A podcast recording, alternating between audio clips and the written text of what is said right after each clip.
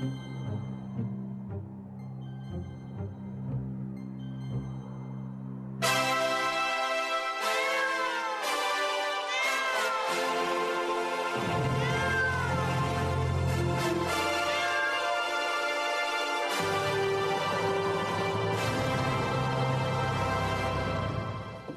Hello and welcome to the second of three One Foot specials where we'll be discussing the 1996 Boxing Day special Starbound, one of the more eerie and peculiar episodes of the show, and some would argue this is peak One Foot in the Grave for its outlandishness approach to storytelling. There's always an explanation for the mysteries and misdemeanors that are set out in front of us, or are there? With me this week to wade through the penultimate feature length special is South Africa's finest, Matt. Hi, Matt. Welcome back. Thank you very much. Uh, this is my third time on the show now. I'm very honored that you you having me back again and haven't got rid of me after the last one. You're quite welcome. Yeah, I was like you previously been. Is it Beware the Trickster on the Roof and The Affair of the Hollow Lady? Uh, yeah, that sounds yeah. right. The last episode you came on for, I unintentionally uploaded Rearranging the Dust in its place, didn't I? So That's right. that was very manic. So a few lucky, well, I say lucky listeners, a few listeners got to like a buy one get one free that week. Not that, not that they cost anything. So welcome back. It's good to have you on. Uh, this is you've the first special you'll be discussing with me. Um, but this is also like I said, the penultimate feature length. It's like there's only one more after this, then it's series six, and that's it. Sad times, really. Yeah, that's right. I mean, yeah, you said as you say, it's my, my the first special that I've done, and it's it's it's the special that I look forward to the most uh, because I think it's the one that, that that really appeals to me. But it's also my wife mentioned that it's her favorite episode, right, in the whole in the whole show. No pressure. So she's quite excited to to listen to this one. You usually have to make some notes before doing a episode because there's so much that goes on. But when it's a feature length, Christ, I have to break it down into a good few evenings of uh, homework because there's so much to talk about. As it was the case with the last episode, I would have thought this would be broken down into two parters just to spread out the um the number of podcasts I can release, I suppose, just for one reason alone. You know, I don't think as many people out there wants to listen to best part of a three hour podcast. So we'll break it down. Since I last spoke to you, you moved house? Yeah, that's right. Um, I, I live in Cape Town and I used to live relatively central in the city, um, but we recently moved sort of uh, a little bit out of the center of city down down by the beach. It's really nice, relaxed sort of atmosphere here, really nice and quiet. And with us working from home a lot, yeah, these days. Oh yeah, cool. Yeah, it's a really yeah. it's, a, it's, a, really nice change of pace for us. Not commute commuting so much. I think I well I commute into town about uh, two days a week, and then the rest right. of the time we're here and it's yeah it's lovely quiet neighborhood. Close oh, to the, the, beach lots of nice mountains around here to go running in and all that type of thing. Probably brought this up before i can't remember but one of my favorite uh, mini series mad dogs they did lots of filming in cape town. Are you aware of that show mad dogs? I'm not. I'm not i haven't seen the show but a lot of uh, international tv series and movies in fact. I uh, do do a lot of filming around here and yeah. i think it was about 10 years ago they built uh, uh, film studios just outside of town, which I've I've been to before. It was quite interesting to see. They both like you know the big stages and yeah, uh, every and there's these uh, various uh, things that have been built for films over the years. So if you drive down the uh, sort of the motorway out of Cape Town, about half half an hour out of town, you drive past these uh, tall wooden masted pirate ships, which right. are built for black the TV series Black Sails, and yeah, okay. they sort of sit there now as a permanent feature of the landscape, so, so to speak. Again, I probably asked this before, but have you seen District Nine? Because that's quite prominently filmed in Cape Town area, isn't it? Uh, I think it was mostly filmed in Johannesburg. Oh, okay. it's certainly set. It's certainly set in Johannesburg.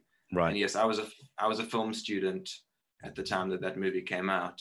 Oh. So it was it, it was quite a quite a big thing for us South African film students to see a sort of relatively large scale action movie like that done in South Africa by a South African director, although somebody who, who who is now living and working overseas. Yeah, yeah, and the restrictions are they still quite strong out, out there? You said you work from home a, a lot. Can you get out and about to, to sort of do fun stuff? Yeah, yeah, we can get out and about uh, fairly easily over Christmas and New Year. The restrictions they they brought in were a bit heavier. I think just to curb the sort of excesses that go on, like alcohol was banned for the third time since uh, oh yeah. since lockdown started. So that was a bit of a, of a sad situation. And also the beaches were closed because they, they, you tend to get big, huge crowds on the mm. beaches at New, New, Year. So yeah, that that was one restriction that was brought in. But yeah, it hasn't been so so bad. It's been bearable. What's the temperature out there at the moment? Um, it's about 25 degrees Oh Celsius, I'd say. 25 degrees. We were celebrating Yeah. getting sort of 12 degrees at the weekend here in um, Little England. Well, on Sunday we were in the mid 30s actually, Oh, but but I don't envy that actually because that's too No. much. Um, no, I, was- I, I was out running and it was quite Oh unpleasant.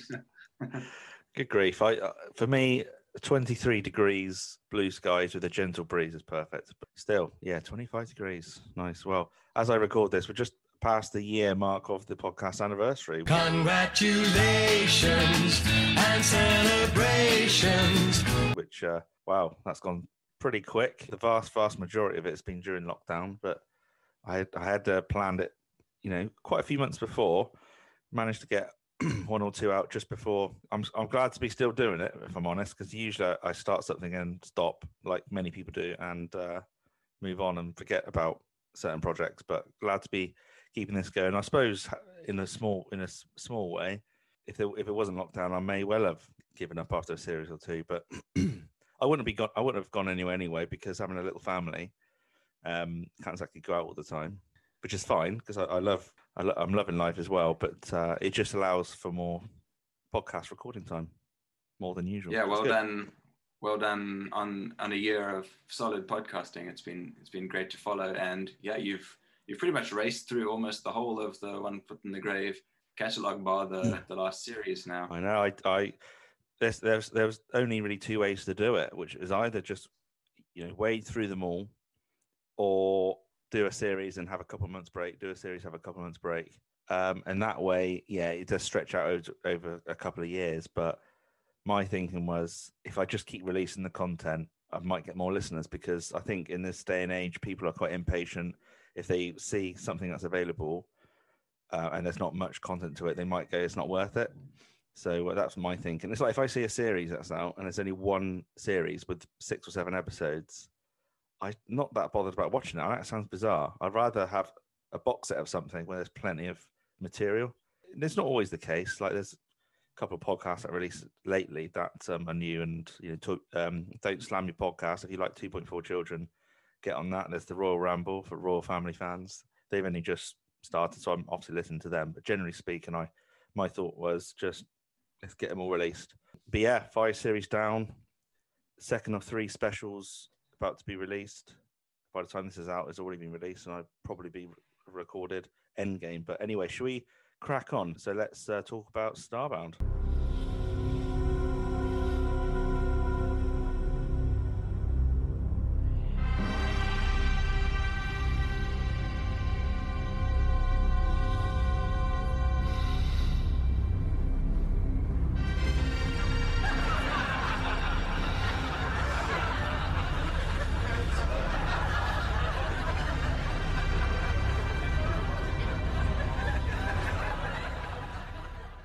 These are strange times at Riverbank and beyond. Victor explores his Zen side when he allows an apparent homeless man to take up refuge in his shed. He's furthermore displaying uncharacteristic like traits as he undertakes yet another part time job, which brings an unearthly amount of gleam and joy, much to Margaret's horror and suspicion. Meanwhile, to coincide with Victor's sudden change of outlook, a mysterious bright light and missing persons causes shockwaves at Riverbank. So here we are, opening shot. It's another example of an episode where there is no traditional credits, no Eric Idle. I would describe it as it. It looks like a very very low budget version of Aliens introduction. Yeah, Um, I, I thought you'd have um, a good a, good opinion on that because you're a, you're a film buff, aren't you? So I was trying to think what other than Star Wars and, and any intergalactic related films, what what is this homage to? Because I'm not really big on film. Yeah, I'd say that it would starts off feeling like a homage to Alien. yeah, uh, with the stars and the text coming up. But Yeah. then then it sort of shifts into a homage to 2001: A Space Odyssey. yeah, that is the one film I could relate most of this to, I suppose, especially this opening bit. Yeah, because it looks like it's like a shot of just the universe and the stars, pans to the right, and it's what we presume to be very briefly a burning star, a sun, Yes, and of course it's Victor's and- bald head. and funny enough, I think at first you think when you see it, yes, you can t- tell it's supposed to look like a planet or a star or something. It almost makes it look like it's they've used something like a tennis ball Yeah, as, as a stand-in, and then it's only as the sort of wrinkles start to come into focus that uh, it's sort of revealed that we're actually looking at at Victor's forehead, and I, I like how the audience laughs sort of start to drift in as as you see those those wrinkles come into view. there was something in the papers in in the early 2000s of um, some of the stargazers or uh, astronomers, probably put more on the side of comedy fans, um, thought they could see a Victor Meldrew formation. Uh, it was also printed in the Richard Webber book, so um, uh, you'll be able to Google that. It says Richard Wilson or Victor Meldrew found in in the stars, basically. Um, of course, Ah, it interesting. yeah, I know. You can, I suppose, with the squillions and squillions of stars out there, you could form formation or formate anything, couldn't you? Any pattern, any image. But um, it's quite funny all the same. This is probably the most. What's the phrase? It's the most um, strange episode to date, or is it? It's it's quite elements of darkness, and it's just a Yeah, pecu- it's the- peculiar episode, isn't it? there's eeriness, there's darkness, there's in in a way sort of the most e- extreme sort of sort of criminal, violent sort of elements to the to the series that we've seen, and Yeah. obviously there's the whole science fiction, mysterious side of it, this sort of supernatural. on, Supernatural, or yeah. So it appears. Yeah, very sci-fi. It is only a few moments of that shot before it's revealed. It's just Victor asleep in Mrs. Warboy's car, and she's collected them from the airport. They've been on a little trip to Germany or to Berlin or something. I think it's Berlin. Hamburg, I think. Hamburg, that's it. Hamburg. Just a weekend away. They've been on a fair few trips in the series, but apart from Algarve, we've never seen them on holiday, have we? There's always the aftermath, isn't it? Always the aftermath, or we've seen them on holiday in the UK in series two. Yeah. I've never seen them overseas that I can think of. No, no. Uh, I think in Warm Champagne, we saw a photo of Victor being dragged across the sand by Ben, but we, we get Mhm. very little insight otherwise. Jean's rather helpfully picked them up from the airport. Victor's um, uh, awoken. I think he gets some kind of car sickness, or was he just unwell? I think, is it something he- he'd eaten? Because he's not feeling too peaky, Uh, is he? No, he's not feeling well, and I think um, yeah, something about of something must have been something on the plane, probably air sickness or car sickness or something like that. I forget if it, if the actual specific cause was mentioned. Yeah, I think travel sickness is mentioned shortly. Actually, I've written a note here, but one of the first great moments of this episode is very much the overlooked blaseness, if that's a phrase, from Jean that they well, they'd apparently driven. They took a wrong turning on the way back from the airport, ended up in Deptford, driving through a Nazi rally. And as she says that, you can see a swastika symbol on Jean's side of the um, car. It looks like I don't know if it's paint or blood. It looks very um, sinistery, doesn't it? uh, a bit of red paint there, and uh, I think yes, uh, it's a great reveal. There's, there's actually a few uh, of those sort of edits in this episode that we'll sort of pick up on as we go go along. Yeah. Where we're sort of building up to something, and then we cut to a shot that's not necessarily hilarious on its own, but through the through the actual cut, it sort of gives it that humorous quality.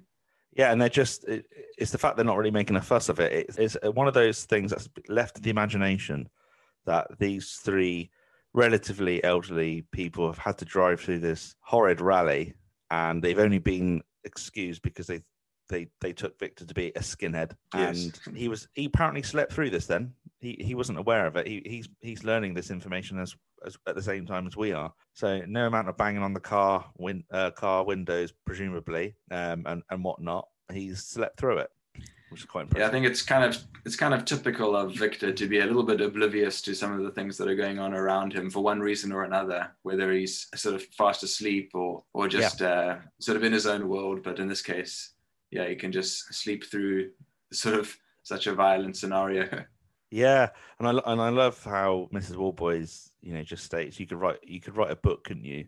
I was thinking, oh yes, please. I wouldn't mind some more Renwick material in any kind of form. If he was to write um, a couple of scripts, um, you know, in between series, just to go back, if he could write, because there's, I think it worked out from series five to series six, only about a year has passed or so in their timeline. In and in reality, it's five years because ninety five and it finished two thousand. there's so much more he could have he could have potentially have written. I think he's looking at a stage a stage show or something, or he might be looking at writing some kind of spin off, but in script form. But from what I could read, it is only speculation. Hmm. Victor is sat on Trixie's sack, and apparently Trixie is flea free now. So presumably a dog or cats. A dog is it?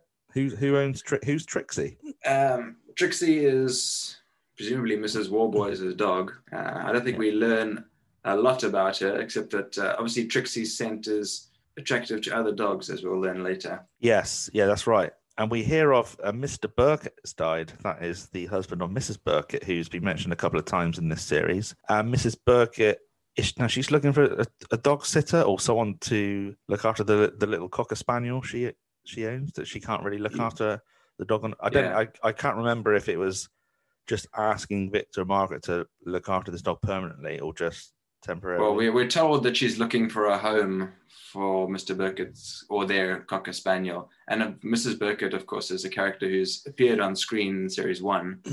yeah, locked Uh, in the remember she got locked in the attic yeah uh, looking for Jumble, uh, Yes. which is a, one of my favorite episodes, and actually. Yeah So she, so whenever her name is mentioned, it always brings back happy memories for Mm. me of a, of a well loved episode. Yeah, it's it's the, one of those few characters that's regularly mentioned, and we actually, yeah, like you said, we have seen, we have been introduced to them. The amount of uncles and aunties that we haven't met and will never meet is um, it's a shame, but I think probably the right thing to do in many ways. So Jean then starts talking about uh, Victor's travel sickness, as mentioned, and he doesn't really want to talk about it. Why would no no one wants to talk about sickness if you're feeling sick? I suppose. I think he says he hasn't Okay. retched, re- he hasn't retched since Basildon, which Yeah, typical insensitivity from Mrs. Warboys Yeah. because, of course, when you don't want her to talk about something, she'll go on and on about it for oh, it's the worst. forever, you know. As someone And like she, she talks about her experiences on her flight to LA, and her, her holiday comes up sporadically throughout this, yeah, this episode. But oh, uh, shut up, someone sit, sit, sitting next to her being sick and bringing up enchiladas and refried beans and Oh, and of course she she mentions the the lack of water tightness of the air sickness bags which oh my isn't a great image Yeah, she just uh, like I said, no tact at all. As, as someone who has um, got a bit of a, a phobia, to say the least, of uh, vomit, I completely empathise with Victor completely. And of course, he he demands to be, um, or he demands the car to stop. They want to pull over. This is where we learn that they've just been to um, Hamburg, I believe, not not Berlin, Hamburg, like you said. yeah Uh, and a uh, the the uh, the editor in me noticed a funny little continuity thing I know, what, I know what you're going to say. the, uh, they sort of suddenly seem to change from being on a sort of a, sort of big road with painted lines and all that and suddenly they're in this this narrow country lane surrounded by hedges and all that so of course the editor and me had to had to notice that Yeah, uh, I didn't really notice it to start with. It's only when I read back on people's opinions of the episode. There's a there was a few um, observations, and this was one of them. Um, but yeah, you're quite right.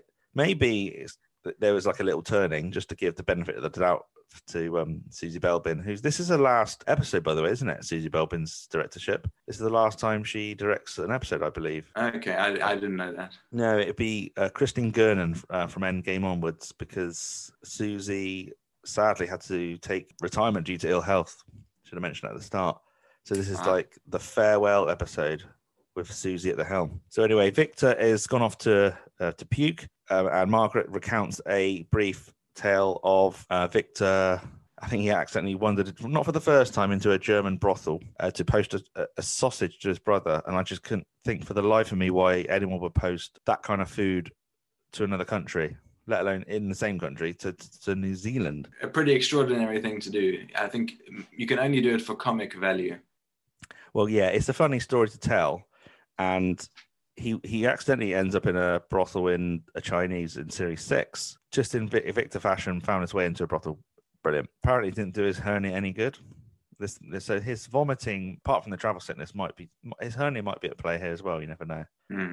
So anyway, Victor has uh, gone off to, like I said, have a puke, a puking session, and he returns to a bit of solemn music, feeling sorry for himself. And um, oh, by the way, this this hernia issue is apparently being looked at the following morning. So Victor closes his door, th- completely shatters the windows, presumably from the, the Nazi rally. The car drives off. The camera pans across the field that he's just been sick in to a group of uh, children on a on a field trip, literally on a field trip, illustrating the countryside. And the, the teacher comes to check in to see what they've been drawing, and each and every one of the little darlings have illustrated Victor spewing uh, into the hedges, leaving the woman quite baffled because obviously she hasn't she hasn't um, witnessed this. She's just come from the people carrier, probably just sat in there having a cigarette, as far as I'm concerned, because she didn't notice someone puking from a distance. But yeah, all the kids had time to draw Victor, which is very very funny, very good. And of course, because all the, the kids, I mean, it's not exactly a, a realistic likeness of, of an old man vomiting. The, the pictures have a sort of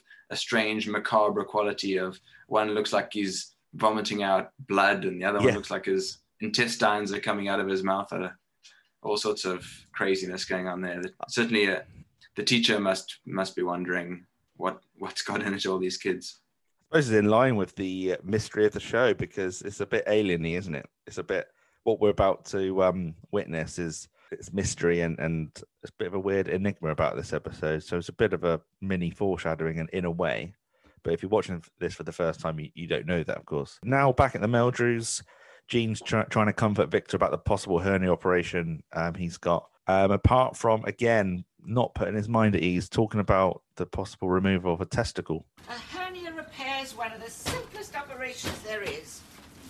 The only worry is if, if they have to take one of your testicles away at the same time. because I think she knew someone who had to have a testicle moved due to the complications of the hernia operation they had. And um, she talks about, you know, don't worry if that's the case, you can get an art- artificial one put in. Talking about artificial testicles, like they're on special offer. You can always have an artificial one put in. when I was in Los Angeles, there was a clinic in Beverly Hills advertising them in the supermarkets. $65 each plus tax. Or three for 150. Apparently, in LA, you can get a good deal on a set of three of them in a supermarket or something. Hitler would be ad- ad- advertised in a supermarket. Yeah, like yeah, like there's a sale on at Curry's or something. Jean departs and she's just she's left, um, leaving Victor even more paranoid than he was before. Victor spots um the kitchen bins not being emptied, so that's a reason for him to uh, exit the kitchen. Um, Margaret, poor Margaret's left to lug the suitcases upstairs, which is funny. It's not funny for her, but it's funny that her sarcasm that comes from that. So, you know, don't mind me. I'll, I'll I'll lug it all up myself. Which Victor does hear this, doesn't he? He's like, well, I've got to go careful. I've got this hernia um, issue, so I sort of understand Yeah. why he's not. Yeah, Margaret's certainly not uh, very pleased about it, though. But yeah, I think it's understandable in the circumstances. Meanwhile, Victor, he's having a little wander around the living room, probably checking in on the fish. We've still got the fish tank, which is good. They're still alive, unless he's brought many more since his first purchase. As he's wandering around the living room, there's a stranger that's walked in the back door, presumably a homeless gentleman, sunglasses, dressed almost all in black, filling up um, an empty milk bottle of squash. I think it's just another example of the absurdity of this show. Just like something Yeah. that this casual happening to someone's life. Another example of somebody sort of casually walking into the Meldrews back door. It seems to happen a lot. Yeah, like nicking the, the fridge. series. Yeah, I think the episode we recorded, wasn't it? Affair of the Hollow Lady, just That's right. Yeah. in and out in seconds. By the way, what the hell is going on with the wallpaper in the Meldrews house? They've gone backwards, haven't they? Because the decor is like series one, um, but then Yes. series six is back again to sort of brightness and mostly white walls. Series five did. Yes, I. I, had- I had noticed on this viewing, I, I thought the wallpaper didn't seem like it, it was consistent with the episodes that preceded it. And yeah. it's actually a long time since I've seen Endgame, so I, I couldn't remember what came after. Yeah, it's um just I think a lot of people would have spotted this. It's just bit of a strange one. I don't know why that continuity can't be there with the same wallpaper. Everything else is the same, isn't it? Not against the realms of possibility that people will change their minds quickly and revert back to what they used to have. But Victor spots the presumably homeless man fill up the rest of his bottle and he walks out. Victor's flabbergasted, isn't he? He doesn't know what to say. And this person goes all the way to the bottom of their garden into the shed. Looks like he's been um, possibly living there for a short while whilst they've been away. He does, yes. And um, I, one of the things I little things I spotted when he was going to the shed was I see there's still a garden gnome surviving in the backyard. I think it's one of the ones from, from Oh. Who's Listening. Well spotted. I don't know if I spotted that or not. Oh yeah, so it is. Yeah, it could be the surviving one. That's probably done on purpose. I reckon. I didn't Yeah. really take that into account. It's obviously focused on because the shed's got a little window, isn't it? So you can see through, and you can see the bloke sat down. We know who this actor is, but it's probably better to not mention it till later, just because you know we can introduce it because we Mm. don't re- we don't know at the time. He's got his sunnies on. He's quite Yeah. well well covered, isn't he? He is, and I I enjoyed the. It, it's quite an interesting effect when he's sitting there drinking his orange squash. It's it's got a it's got an almost unnatural glow to it. It reminded me a bit of Peckham spring water. Yeah, yeah. It does look. It, it does look. Um, most drinks from a glass bottle are quite always appealing. Like a, a, a Coca Cola in a glass bottle is always lovely. A beer in a glass bottle is always nice, and even orange squash looked quite appetizing. Margaret comes downstairs, fuming at Jean's constant talk of her LA holiday. I don't know what period in time has has Jean been to America. Do you think is she, is she just gallivanting since she's uh, divorced Chris, or uh, what? What's the story there? Do you think? Yeah, I haven't I haven't given that any thought. Uh, No. I suppose No, it's not- she's it's not overly she- important. She's, she's she's probably got a bit of freedom. She can get around a bit, have a bit of uh, leisure time. Yeah, spending that divorce money wisely. She, she's earned it, I think. Vic, absolutely dumbfounded, tells Margaret about the uh, the man in the shed, which Margaret can't quite believe it until she sees it for herself. And this this bloke just casually waves back, doesn't he? He's got not really any shame at this. Yeah, he gives him a gives him a thumbs up, and Victor Yeah. sort of waves waves back at him quite pathetically. yeah it's it's very this is very out of character for victor because at this because he is going to be acting even more weird later on but this is victor at his lowest at the minute because he he's always grumpy like in nature rightly or wrongly always grumpy he's got this impending operation potential operation and now he's spotted someone who's clearly been breaking into their house and he's pretty relaxed about it You'd Um, expect him to be like a, a charging rhino or a or a bull or something normally in this type of situation, but he's he's kind of sort of on the back foot. Uh, Yeah. and it's it's Margaret who who's sort of like prodding him to to go out there and sort it out. She seems she wants nothing to do with it. She yeah she mentions that uh, she she doesn't want a garden fork in the ribs, but for some reason it's okay for Victor. Yeah, she's always sort of wanting to hide behind Victor, just like, go on, yeah, you you go, you deal with it. And then so Victor does, I think he does go outside, doesn't he? uh, In the, in this moment, Victor comes It- back, back in straight away, doesn't he? To say, what do you mean, fork in the ribs? And yeah, he's he really doesn't want to face this. This person in the shed doesn't come across at the moment as threatening, just someone very well. They've certainly tried their luck, and I can't. I don't know what to say to that. I just can't work out why Victor wouldn't go crazy at him or just give him some verbal at the very least. Don't want to dwell on it too much longer, but it's just one of those strange Yeah. things. Must must just be something to do with Victor's state of mind and feeling Yeah. sick and being worried. Yeah. So the phone rings and it's Pippa checking in. They're still keeping in touch. They're decorating their uh, hideously brown wall. So we get like a switchback between shots. So we, you know, we, we're seeing Margaret and Pippa with Patrick in the background decorating. It's definitely in need of um, a lick of paint, as he said. If you look closely, I mean, it's a really bad job that Patrick's done there. But we won't blame Patrick. We'll blame the crew who was the props crew. It looks like they've they're arranging some kind of uh, meetup, like a meal, and it's not really quite clear when and where, but they're going to have something to eat together. And in the background, I mean, very quickly, uh, Patrick's managed to paint on the wall. Uh, tell her I've got typhus. Typhus, is that like, have I pronounced that correctly?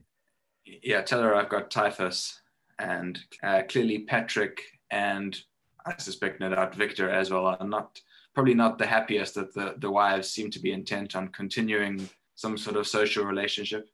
Patrick Yeah. says he thought they'd moved to a Meldrew free zone. one of the big for me one of the biggest observations i could talk about was patrick's memory is quite short here his life was saved by victor in the last year and he still sees victor as a bit of a um, menace to his life even though they moved out so i thought that's a semi interesting that he's still a victor still grates on him definitely grates on him more than he grates on victor but the the other purpose of the call is just saying that There's um, Patrick's got a new job. He's got some sort of meeting with his new manager just to see if his contract will be extended uh, at a place called Ravens Hill, which is apparently quite swish. Um, I spoke about in the last episode. It feels like they've moved miles and miles away, like quite a, a long drive. But the way she talks about Ravens Hill to to Margaret, it's somewhere quite known in the area, quite a posh estate house. So they're obviously not that far away. Just finalizes their plans. They're going to be meeting on a Thursday night.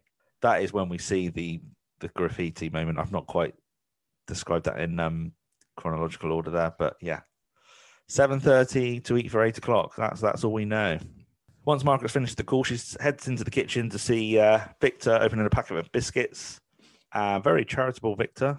I don't know if he's just scared or feeling charitable or both, but I think he's he is quite sympathetic. This um, homeless person hasn't eaten for three days apparently, which if he's been letting himself into the Meldrew's house, how has he not been eating from anything from the uh, cupboards or fridge? Unless there was nothing in there, because when you go on holiday, I, we tend to leave next to nothing in. Margaret is not too pleased about this, so her line of negotiation is: She's not having my boasters. I had to look up. I haven't heard of. I might have.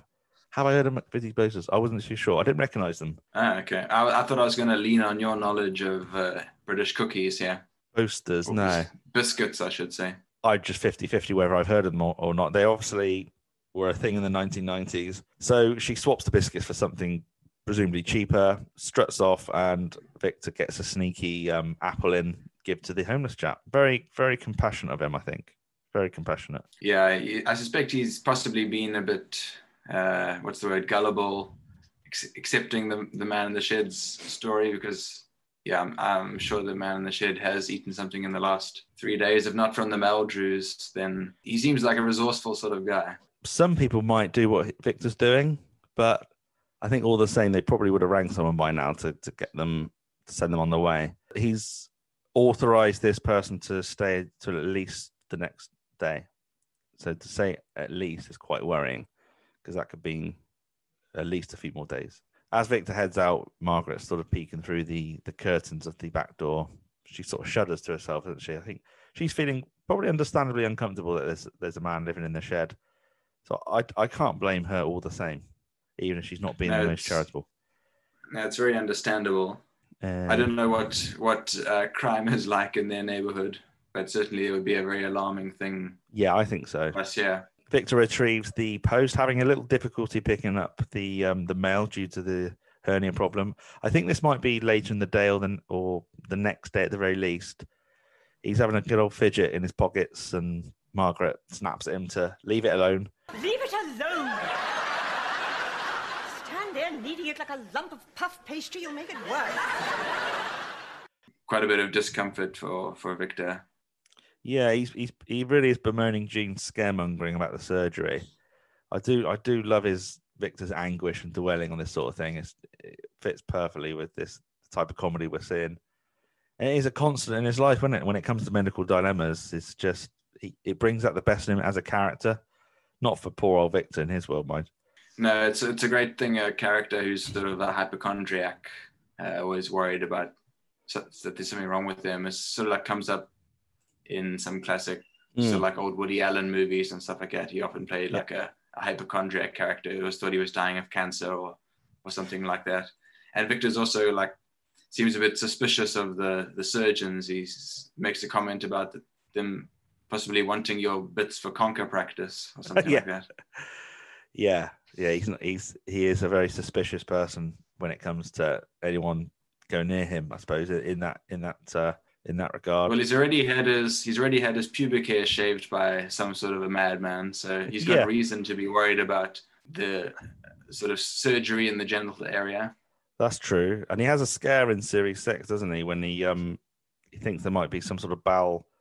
That's well, right, yeah. bowel cancer, but they don't really t- mention this that word. But it turns out to be something completely the opposite.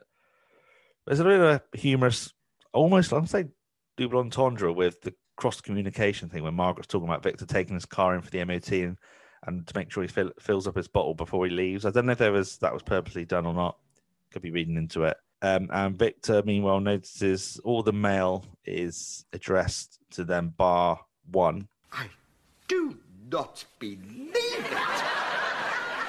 I do not. Have you seen this? Seen what? These applications to apply for an American Express card we get every couple of months. They've only sent us three this time. Look, Victor Meldrew, Margaret Meldrew, and the man in the shed.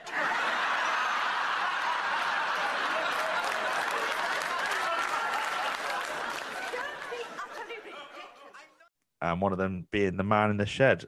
Fantastic absurdity. I mean, word must have got about that. There's, I think, the whole neighborhood knows the Meldrews are housing a homeless person in the shed for some mail company to address it to them. I mean, it would never happen, of course, but he's still defending him, though, isn't he? Still defend. He said, he says, I don't suppose he chose to be homeless or something. Yes. um, I mean, yeah, it's a it's a bizarre situation. I mean, even for me, I mean, we don't even we barely even have a post system in this country anymore. oh, really? Like you, you don't expect to get a letter at all. No. So the idea of of of um, sort of junk mail arriving in triplicate, including one for the man in the shed, is is just, just hilarious. Margaret points out um, the man in the shed's been clipping his toenails with the secateurs again, so she really is not happy with this person staying there if he's using it as a makeshift bathroom. She vows to do something about it. I think she proceeds to make a phone call before that scene ends. Uh, the following scene, the next scene, we're in the Trent's car. Pippa's driving Patrick to Ravens Hill, and she's quite encouraging of Patrick to uh, allow himself to be sexually molested, basically. Um, this is a far cry from the Pippa from Wisdom of the Witch, who was very jealous of his um, him having a secretary. But because there is obviously an end game of money, she wants him to do what it takes to get this contract. So probably so they can live some sort of lux- luxurious lifestyle. So I thought that was quite. I like um, her. I like her line. Uh, just turn the other cheek. Uh, classic Yeah. little pun there. Double entendre And, uh, again. yeah. Yeah. Turn the other cheek. Plenty of time. Plenty of time to file for sexual harassment once she's renewed your contract. But they turn up to this Ravens Hill. For all I know, this film location could have been in a Jonathan Creek episode. It looks familiar. But this is Patrick's um, boss's house. I I presume it is a obviously it's a house, but whether she, this she uses she's that rich, she uses this as a place of work. I don't know. But we see a woman struggling to retrieve a spare tire from the boot of a car. And Pippa asked this particular lady, who's played by the Lucy Davis from The Office Mm. the lovely Lucy Davis, playing a housekeeper called Mrs. Blanchard. It's an interesting uh, casting for a housekeeper. I mean, when I hear the name of a character like Mrs. Blanchard, I sort of imagine. I don't know if you know as time goes by, uh, but there's a character in that called Mrs. Bale, who's played by Janet Henfrey, who was in Hearts of Darkness. She played the head of that uh, old age home. Oh that yeah, catches Victor in the shower. So Yeah. she's she's always my the my model in my head for what a, a housekeeper with a name like Mrs. Blanchard looks like. So obviously, for it to be Yeah. Lucy Davis is, is quite a quite a sort of interesting bit of casting. well yeah. I mean, this is a good five years before The Office, and um, she does. I mean, she looks very youthful as you'd expect, and it's just Renwick all over. He's he's he's written this housekeeper to be anything but a housekeeper. So she looks like a jack of all trades, handy woman, doing pretty much everything uh, on this estate. And she's not exactly dressed appropriately with her ankle length summer skirt and um, sort of blouse cardigan. But power to the to the women, they're they've, they're doing what supposedly men do, and she's um yeah, looks she's just doing a bit of heavy lifting. And she says, Fenella, well, no, it's the manager is called, or the owner, or P- Patrick's manager, should I say, is called Fenella Fortune. Fenella. I don't think I've ever heard of that name before personally. Um, well, it made me think of um, there's an there was an actress called Fenella Fielding who acted in Carry On Screaming.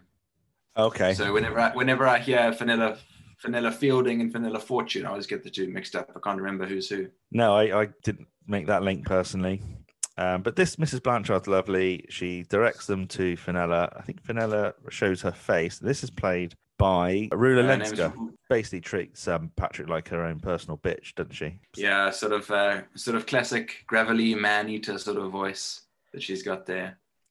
And this is the the first of the sort of weirdness happens now because Patrick gets semi distracted by the moon and stars wind chime, and there's a bit of yeah, and he he just stares at it for some reason, like like it's weird. Yeah, it's kind of an odd moment, and he's he's in in a similar to, way to how Victor is sort of on the back foot and a little bit disorientated and confused with his surrounding. Um, Patrick's sort of in a similar situation here, and the fact that obviously he's being somewhat dominated by this uh, Fenella Fortune character. Yeah, Again, it sort of it puts him at a disadvantage, and he's he's kind of like a, a fish out of water. Mm. The way he is around Fenella is the way, like say, the way he is around Victor. That's the bottom line. And they're taken to the the large summer house, which to me looks look is basically a greenhouse, isn't it? Patrick is shown to the, the boss. So yeah, this is Rula Lenska. Um, she she makes them all wait, seeming seemingly for, for no reason. A bit like how David Brent does, I think, in one episode. I think we watched The Office, just to, so he looks important for a minute. He sort of pretty much does nothing on the keyboard, and she seemingly does that. She's making a few notes. And Mrs. Blanchard, it's like she's a schoolgirl doing detention. She's like a rabbit in headlights around Fenella, and she's asked to sort out the fire and cut up some logs and crack on with it. And lunch is at 1.30, so she's she's sent on her way. This summer house was only put, built a couple of weeks ago. We're told. Um, she's very controlling and assertive in nature, isn't she? This Fenella, ordering Pippa just to basically leave while the the grown ups do all the talking, and even ask her to take Uncle Louis out. So this is elderly chap just asleep in his wheelchair, asked to be pushed around. Pippa more than happily obliges with this. Patrick's got that look on his face as, if to say, "Please don't leave me," because he's he's not feeling too comfortable. Imagine this was the other way around. If it was a, a bloke boss and a female employee, I think it'd be um, even more dodgy, wouldn't it? Yeah, certainly it's this it's the type of thing that's very much uh, on the agenda these days is Mm. is that is that type of relationship. But uh, yeah, Pippa sort of seems more happy enough to to sort of go off and leave them alone and Yeah, take Yeah. uh, Uncle Louis for a walk. Either she's I don't know if she she doesn't care or she's sort of blissfully unaware of the danger that's danger in inverted commas as opposed to Patrick by by this aggressive aggressively sexual woman. yeah. Um, but she's sort of happy to leave them to get on with it. Uh, I suppose she's got, as we mentioned before, the, the idea of the extension of the contract that kind of overrides all other considerations. Yeah, I think so. I think so. And she knows that Patrick hasn't got a thing for his boss. I think with the secretary and Wisdom of the Witch, it was a younger lady sort of under his wing, so she felt more threatened. Whereas this is uh, the boss, and he can't muck about with the boss. He needs to get his head down. Uh, that didn't, I didn't mean for that to sound how it did. He needs to do as he's told, but I think it's a little bit. It is very dark that you know he's basically he has to be touched up to her liking in order to um keep his job. As this um it's funny but like you said the current climate and quite rightly there's lots of dodgy stuff going on for years now. Again i don't mean to get political but it does uh, ring it rings um quite true to recent times. What is great if patrick patrick's sporting his two ronnie's glasses now his um specs are on ready to get down to work and then we get a cut of mrs blanchard is chainsawing a tree, which is it's funny because she, although she was asked to sort out the fire, you don't, you don't expect her to be chainsawing logs. You just expect her to be putting a few logs by the fire. So she really is the handy woman of the the estate. Yeah, and she's quite impressive with her her physical skills and her comfortableness with a chainsaw. I wouldn't be that comfortable with a chainsaw I wouldn't. myself. No, no, she's definitely not dressed appropriately though. That long dress is going to get caught in something, isn't it? Yes, and uh, funny enough, like it was a I don't know if you know the the sort of the thing when you when you've seen a, a film or something a long time ago, and you always have you have a, sometimes a a picture in your head that somebody was a certain way, and then you go back and watch it, and you realize, I actually I don't know where that idea came from, but I always had in my head that she was pregnant, Lucy Davis in this. But going back and watching it now, I don't think she's necessarily pregnant. It's just her loose fitting clothes. But, No, but for some possibly. reason, it was back in the back of my head. I always thought she was pregnant in this. No, I, I can't say I've thought that, but I understand the notion of what you're saying.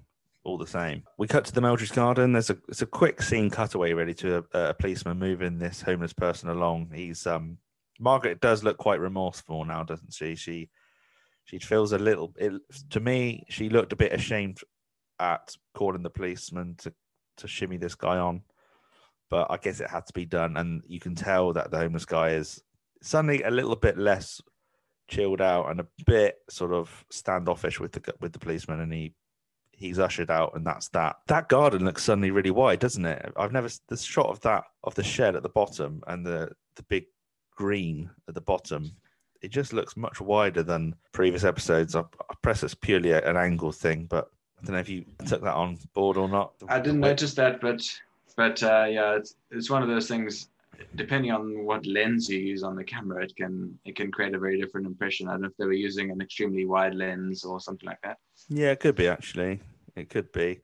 And that garden gnome is still there. I, I suppose because this is a Christmas special. I mean, Renwick doesn't really do Christmas themed Christmas specials, does he? So, Wisdom of the Witch, I suppose he, he put this snow element in probably to, to give it a Christmassy feel. This is not. There's nothing Christmassy about this apart from that garden gnomes. Maybe he was. There's also there's uh, Christmas presents in the cupboard which come up later. Oh, yeah, that's, that's yeah. The, that's the one Christmas thing I picked up on. That's yeah, you just reminded me. So there's only two things there that think Renwick's probably like, look, I'll reference Christmas, but it is not a Christmas special in that way. Anyway, back to f- the greenhouse at Ravens Hill. Just before we cut away from these uh, the greenhouse, you notice Fenella put popping her hand on the seat, sort of enticing a nervous Patrick. But we're back there now. Pippa's seen pushing Uncle Louis across the lawn. That can't be an easy surface. That I pushed old ladies in the wheelchair in a, a previous job many years ago, and sometimes they wanted to go on lawns and parks, and it's just like that is so uneven. I used to my, my grandfather lived with us for a while and he was he was in a wheelchair at one point and we had to a, lit, we had the the steepest uh, grass lawn you could possibly hope to try and pull somebody in a wheelchair out but uneven and all that so yeah it's it's not fun Pippa makes her way into the summer house to see how they're getting on. The image we have now, you can one can only wonder what's going on. Patrick's glasses are steamed up, lipstick marks all over his face. The most of his shirt, bar the top button, is been ripped open. Some of the um, fruit and glasses of drink have been spilt. Some of the plants behind them sort of ruffled a bit. And Pippa sort of like leaves them as if to say, no, they're still working here. What the hell's happened? Has she just pounced on him and done the deed, or is it just a huge snog and that's it? I don't know. It's, it's unfortunately left, well, fortunately or unfortunately, it's left to the imagination, isn't it? it is and of course it's, it's very sort of slapsticky makeup and and uh, this sort of steamy glass effect is, is we're sort of not supposed to take it too seriously No. by the way it's presented but it's yeah it's a, it's a funny image and uh, yeah it's it's sort of obviously clear to us what more or less what's been going on but obviously no details I'll say, um, the actress, she's quite an attractive lady, isn't she? I mean, she's supposedly getting on a bit there, but just a shallow comment from me for a minute there. I just had to, it just looks, I don't know how old she's supposed to be there, that actress. Probably, I bet she's older than she than she looks, if that makes sense. Because I know that's the case. I mean, she starred in so many things, isn't she? I mean, she just doesn't seem to age. I think she's supposed to be a. I don't know. I I haven't looked it up. There- there- there's that there's that type of of actress that or character or person that is kind of like that uh, mature, slightly older woman who's who's kind of tries to be very attractive or is very Hmm. attractive to to the sort of the younger man. Fenella is praising Mrs. Blanchard's efforts, except for like the gardening not really going so well. She's therefore hired a part-time helper. Fenella reveals this to be, would you add believe it, Mr. Meldrew of all people. She can't remember when he's joining, so Mrs. Blanchard said, "Oh, he's coming. I think Thursday or Friday." I think- she says. So this does bring a little bit of further distress to Patrick as he we hear him drop his. Well, he's been handed a glass of wine, should I say? You can hear him drop that glass of wine. His day's going from bad to worse. Yeah, he's certainly not moved to a Meldrew free zone. No, not at all. And you're wondering at this point, that's a small world. How on earth has he got that job? But we'll we'll find out more shortly. The scene ends there. Uh, we're in back in Patrick and Pippa's car. Patrick summarizing events. He's oh, he's just. I think does he say he's been sexually molested on a bed of tomatoes for nothing, or you know, he, He feels does, like yes. he's- yeah, he's um. and he, he, he feels like he's been certainly targeted by by Victor. No matter where he goes, he can't get away from him, and says that the Pentagon must have used him as some sort of prototype of the Patriot missile. This is like a, a, a perfect homing device. Victor, wherever Patrick goes, Victor will somehow land up there as well. Yeah, I mean, like I said, very ungrateful at this moment. Like his life was, was saved not long ago. Um, unless there's more Meldrew Trent shenanigans that have happened in the in the space of time from wisdom to now, as far as I can see, that Patrick should forgive Victor forevermore. I know, I suppose, although his life was saved, all their possessions were sold to a um, house clearance firm by mistake. That was the main plot of the last episode. So perhaps he's, he can't quite forgive him for that. But that's not really brought up again. I think if you if you if you add up the uh, all the the bad things that Patrick perceives have happened to him as a result of Victor and weigh it up against what good Victor may have done to, Well- to help help Patrick. You, you never know what, what the balance is in Patrick's eyes. It's probably if if- if it was getting anywhere close to being balanced, he's probably still Hmm. slightly on the negative side towards Victor. Well, apart from the expensive bottle of wine falling in the tarmac drive, this is off the top of my head Uh, now. Um, The, there was the the cow that destroyed their conservatory. Yeah, multiple attempts they tried to sell the house. That was basically indirectly Victor's fault. I know it's a weird one, and then but you know that uh, that's I think the man in the long black coat. I think where Victor and Margaret come to his aid when Pippa's in hospital after drink driving a bus and running over Yes. an accident. I think I don't know if she killed someone else by mistake. I don't know. So he's been there for him when it matters. This is the strange thing. I wouldn't go so far as calling Patrick reasonable. No, no, he's um just forever sneers down at Victor, doesn't he? It's it's very frustrating. Pippa asks, "How can Victor doing some gardening be be a problem to to Patrick?" And Patrick responds, "Living on the same planet as Victor is a problem, like playing chess with death," which is a nice. For a film buff, it's a nice little allusion to Ingmar Bergman's classic film, The Seventh Seal, where the sort of the famous image of, of that film is the, the main character playing chess with the sort of uh, Grim Reaper type of character. And it's also funny that they were playing not chess, but they were playing a ball game of Wisdom the Witch, the previous episode. I think it was backgammon or something. And Yes, that was right. a, a very rare moment where they were getting on, which was shortly before they found out that Victor cocked up the house clearance and house rem- removal firm thing that happened. Victor is now on the bus because he's obviously dropped his car off at the garage. While sat on the bus, there are three girls seemingly giggling at him, which you feel a bit sorry for him, really. But it turns out his head is perfectly placed in a comedy, large, like silhouette of a big woman. Like there's like three drawings and there are three illustrations of caricature type large women. So Victor's head's perfectly above the neck of one of these large women. So that's what the girls are laughing at, which Victor wouldn't know unless he does know. And because he obviously hopped on that bus, he might not have taken in the surroundings. It's very amusing visual. As he gets off the bus, heading home, presumably walking down Riverbank, and he's stopped by one of the neighbors. I'd love to know who this neighbor is. Um, it might be someone that they mentioned before, but she gives him like a green bag or something, and we're not quite sure what it is, but it remains a mystery till he gets home. Yeah, I'm not sure who the who the person was, but yeah, interesting little development that he's being given this plastic bag of stuff. Yeah. As he arrives home, and Margaret is on the phone. She's on, on the phone an awful lot lately. Victor's a bit perplexed at what's in this bag. When he opens it, it appears to be some sort of strapping, some sort of hoister strapping corsety thing. And he's completely dumbfounded by this. Um, Mrs. Warboys is casually sat in the living room, isn't she, and asks after him. A little bit of a, a dig by Victor at those who run the NHS waiting list, because I think he says in his own words something along the lines of it'll be a race against time to get a bed before the cockroaches take over the earth. So NHS issues even back then, um, in 1996. So he is not going to get his hernia looked at anytime soon, it seems. No, he also also had to leave his car in the garage for repairs, hasn't he? A good seven issues with his car to fix. So I think the last car he he owned was a Sierra. So presumably he's still got that Sierra. Probably not for much longer. And he has a he goes into the kitchen to have a bit of a fiddle and he he can't quite um, leave his balls alone at this point. Like he's got a pumpkin in his underpants, I think he says at one point. Poor bugger. Margaret calls out to Victor to say Mrs. Blanchard confirmed the gardening job, and somehow Margaret's negotiated the start time of 12 o'clock. I don't know if that's for her to do.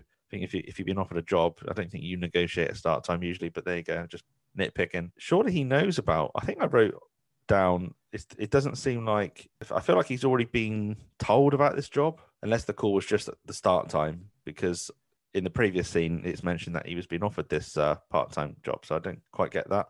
it might just be the start Yeah. time. It's not a huge deal. I just so making these notes, you get so picky with the information you presented. I didn't even make note of that one. No, well, you're not as pathetic as I am with this sort of thing. I think Victor's acknowledged that the homeless chap's gone now. This is where Mrs. Warboys tries to appeal to Victor's good nature, and he's already displayed plenty of good nature in this episode. What what's happened next then with this uh, unusual i- bag of items that Victor's been handed? Well, not only has he been given this strange surgical device by the lady on the street, but he's also given another one by Mrs. Warboys. Um, and it's not something that I'm familiar with, but obviously it's a it's a truss which is used to sort of uh, strap and support a hernia, and it, it, it sort of gets Victor's dander up a bit because then he he sort of picks up the phone and goes off on this rant. Of, Hello, Victor Meldrew Surgical Support Recycling Center here. Hello, Victor Meldrews Surgical Support Recycling Centre here. Just to let you know, we accept all forms of unwanted medical appliance. Cast off corsets, elasticated stockings, false arms. There's no one in, just stick them through the letterbox. We can't get enough of them. Thank you very much. Strange that he'd uh, he'd feel the need to physically pick up the phone and go through the whole the whole thing, but that's Victor for you. Well, he, he he doesn't do sarcasm by halves, does he? So that that it fits in line with his character to do that, I think. Meanwhile, on the back of that rant, Mrs. Warboys tries to appeal to his good nature, which, which I've said it's been very much on show. She's persu- trying to persuade him to look after this cocker spaniel, or at least home the cocker spaniel, and he is not having any of it. No, thank you, Mrs. Warboys. No, thank you, Mrs. Warboys. He repeats. Yeah. Just in- I think several times. And then I, I love the way he says the line, "I do not want a dog." Or something like that. He's like there's like this dramatic pause before he says a dog. yeah, I, quietly. I don't thought that know, was it's delivered a bit unusual delivery. Yeah, it's delivered a bit strange. It's almost like as an actor, he'd almost forgotten his line, or in character, he was purposely playing this this part where he just doesn't know how to deliver it as Victor Meldrew. He maybe wanted to say something a bit more um, blue, but he kept it simple. But you know, in true comedy, U-turn fashion style, we instantly on the back of him saying no, we instantly see him building a doghouse in the garden. Quite a good job, really. He's uh, not known to be the best at woodwork, constructing things, but it looks pretty solid, doesn't it? No, he's done all right there. And yeah, again, a classic bit of that sort of comedic editing where the sudden cut from he doesn't want a dog to next minute he's building a, a kennel. And um, yeah, it's not a funny image in itself necessarily, but that the context of the previous shot and that cut, Mm. it, work, it works really well. Yeah, it's carpentry skills of all to see. Margaret, I think she, she gives a little seal of approval, doesn't she? A little smile, sort of almost. Yeah, she, she doesn't normally she doesn't normally approve so much of Victor's handiwork. No. whether it's a, a, a makeshift child's toy or a sitcom script. She's she's usually quite dismissive of his efforts. She presumably doesn't mind having a dog then, because Mrs. Warboys hasn't asked uh, Jean, sorry, uh, hasn't asked Margaret, has she? It's just getting past Victor was the um, challenge. She- Presumably, Margaret was um, okay about it. Yeah, throughout anything to do with the dog in this episode, now or later, Margaret's sort of very quiet and doesn't want to get involved.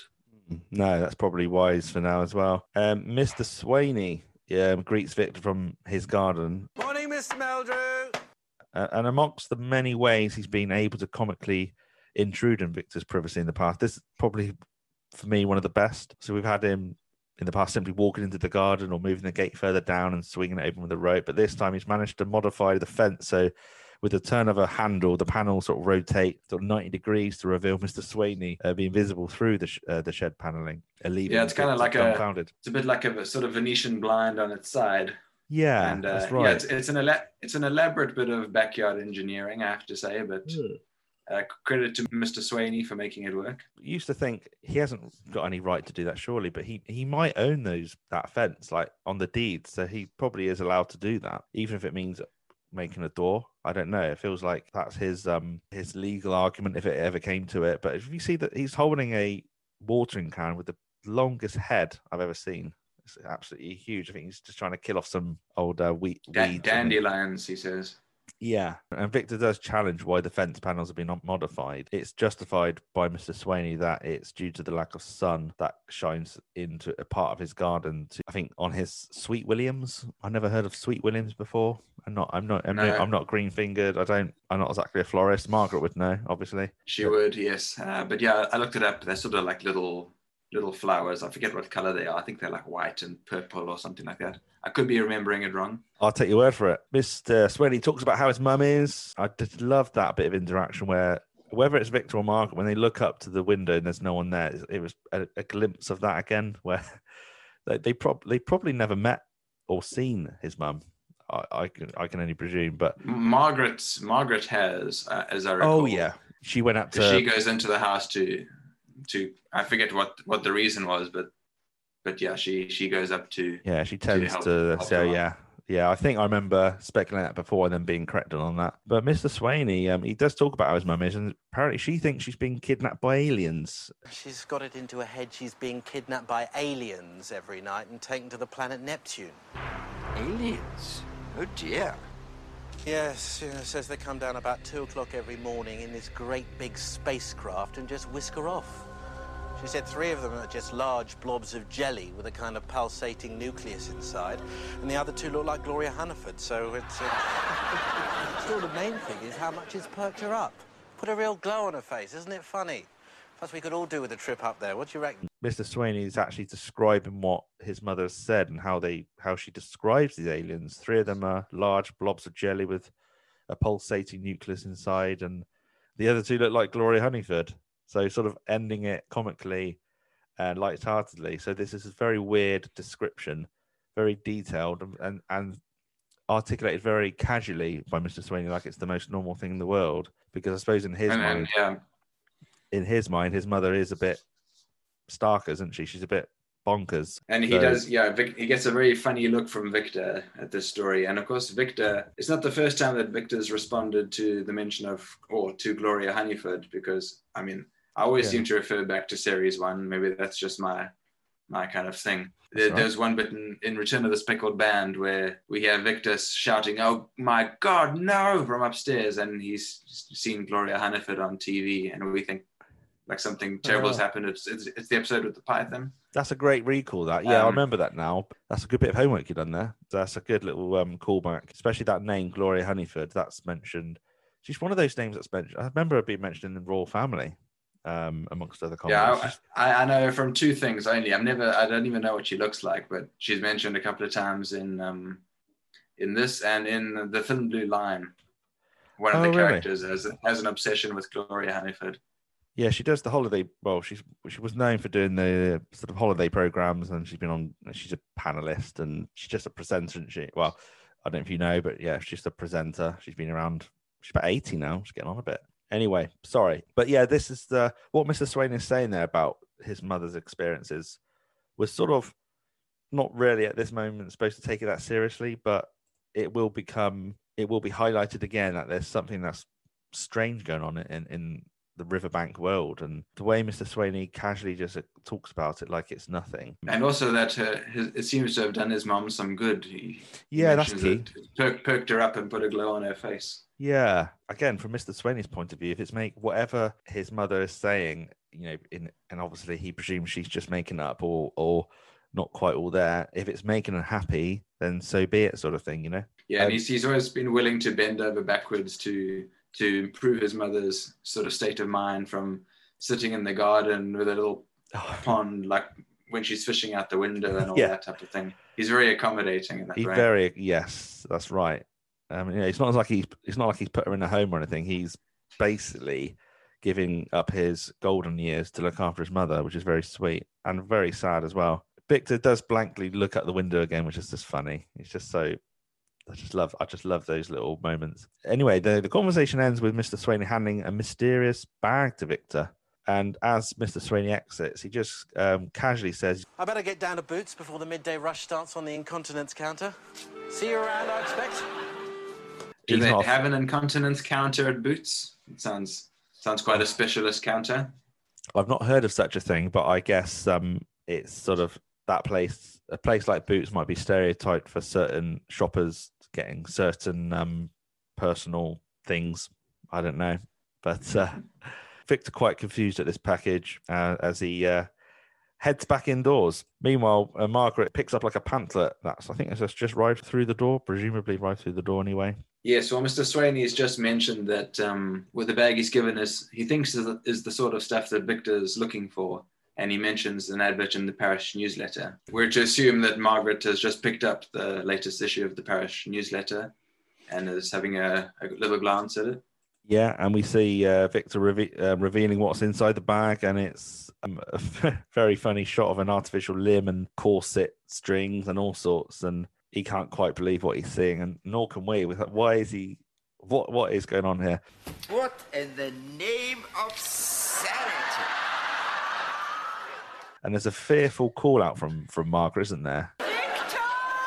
As he's reeling in yet, yet more randomness of what's put upon him, I suppose. And we get a little bit of an explanation now, don't we, from Margaret? She rang here yesterday to see if we had any fundraising ideas for the church restoration.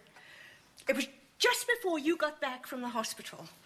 I was speaking to her and I put the phone down. I'm sure I did. Or did she think I was coming back to say so? Oh, God. What is it? What's happened? Great Renwick name, Mrs. Natwick. Yeah, Um, I noted the similarity between Natwick and Renwick, Yeah, Natwick. Maybe, I wonder if he's got a Natalie in his family. maybe. For anyway, from the Women's Bright Hour, um, she she had rang yesterday, so we know that. I think we saw on the phone, didn't we? As she, this is when Mrs. Warboys was in the house as well. She'd rang about some fundraising ideas for the church, and I think Margaret had been speaking to her, and she thinks she put the phone down, but she does doubt herself, and she therefore thinks Mrs. Natwick may have been waiting on the receiver on the other end for her to come back with some more information.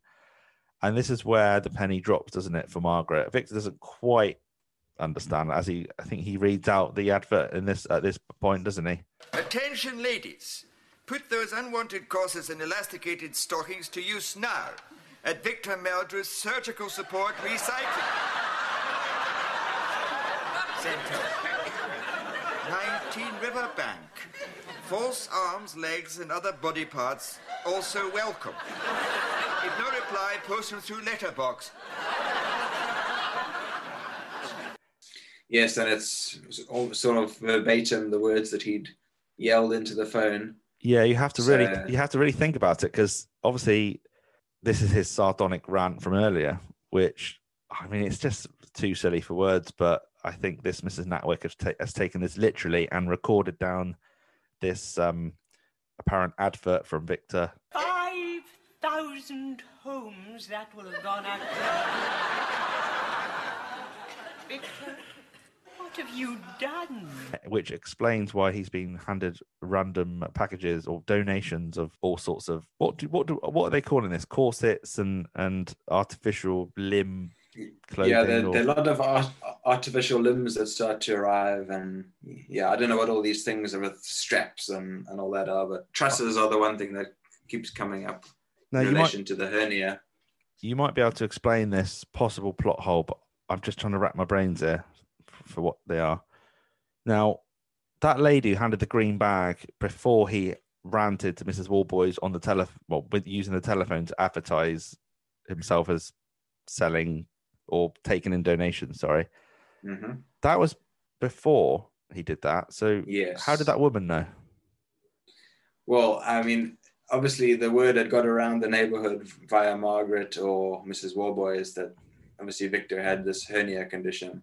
So somebody out of the goodness of what they had has decided to give Victor this truss. It just so happens that Mrs. Warboys has done the same. Hmm.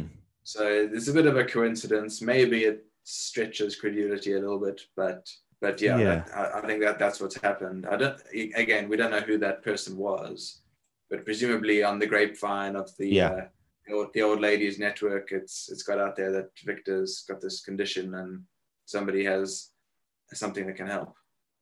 Yeah, yeah, that that that basically explains it. Thank you very much. Later on uh, that night, uh, slightly more tense and eerie notes are being played now. You really are starting to become a bit more invested in this episode now because there's a few strange things that have happened, very subtle, strange things. Um, and Margaret is just shutting up the shop, turning off the lights, and there's more corsets and straps and artificial limbs at the front door. Um, so they're getting more and more of this. I don't know how you get an artificial limb through a letterbox. That that's one thing that I'd like to have explained. Well, it's only like Victor um, in a couple of series back when he posts a load of litter through the neighbour's door just to get, get his own back on them. Is there any more crap you want to sling over people's guts? Yeah, you're right. I don't know how, how that happened, but obviously made it made it happen. Yeah. Um, all these donations are chucked into the spare rooms. There's a, there's a whole warehouse load of gear that they're looking at looking after now. I, I, was thinking after listening to your episode with with the uh, production designer in series four. Yeah. I'd, I'd like like to know how many prop warehouses they had to clear out to get all these uh, all these props to to to fill this room because it looked like quite a collection. I know that's that's quite a um I mean they he, he basically said it sounded like there's like a one-stop shop for hi, like there's like a hire company they use for a whole manner of props so for, I don't know they, they might have just sourced that from some medical retailer and it's probably quite easy to get hold of but there's an awful lot there isn't there I, I do like these rare shots of the spare bedroom have they only got one spare room because that used to be quite tidy and empty I mean Alfred stayed in it one one night. Other than that, we've had when they cleared the loft out, they put all their stuff in there, haven't they? Mm. A rare, privileged shot of that room, and I just yeah, don't see enough of it as far as I'm concerned. You sort of hear a uh, a dog barking and the wind howling as, as Margaret leaves that room, so it's still a bit eerie. The tension's building up a little bit. Victor then casually tells um, Margaret what we know about what Mr. Swaney said. You know, being kidnapped by aliens from the planet Neptune and he proceeds with the line must be good for a few air miles i think that's still an incentive on like credit cards and stuff getting air miles i mean you certainly can't use them right now you can't really No. go anywhere but that brought Well, quite a, a sharp uh, yeah. laughter Yeah, I don't know. It's it, it's it's actually been about 13 years since I've been on an international flight. is it really I haven't, I haven't I haven't done much travel in a very long time. well you live But, in a, uh, a lovely part of the world you know very sunny and um, plush you know on the coast you probably don't need to go anywhere it's very nice Well, that's that's that's that's true. Margaret's sort of very matter of fact with her, or very her reaction's very ordinary. It's like yes, I dare say, like not not sort of taking it very seriously. well i don't know um, she's like like, just being don't- open-minded Yeah, because she does say we don't know really, do we? What what goes on? I mean, we can't. We, it doesn't make sense that we're alone in the universe. And it's just as funny that Victor sort of summarizes it that how these super intelligent beings rushing across the solar system just to get a batty old woman out of bed puts it into perspective as well, which I thought was quite a funny line. Yeah, But he does recount that what Mr. Swaney said had put a real smile on, you know, on her face. And um, and he, yeah, he seems obviously he's been quite down, um, and he mentions he can't blame her for wanting to to escape hmm, where she is. So I yeah, mean, it's it's almost there's an element of longing Yeah. to some extent in Victor that I mean, wish they could come and put a glow on his face. yeah, he's half serious about them coming after him, you know, and um, a little bit more um, foreshadowing. As they're going to bed or going to sleep, the lights turn off, and there's a shot of the the moon uh, behind the clouds, followed by we can see like a black kitty cat walking along the pavement, practically blinded by this immense light, and it's meowing, obviously, and there's like a this very great synthesized keyboard sound which strikes a chord with me. It's just just very 1990s. This sound.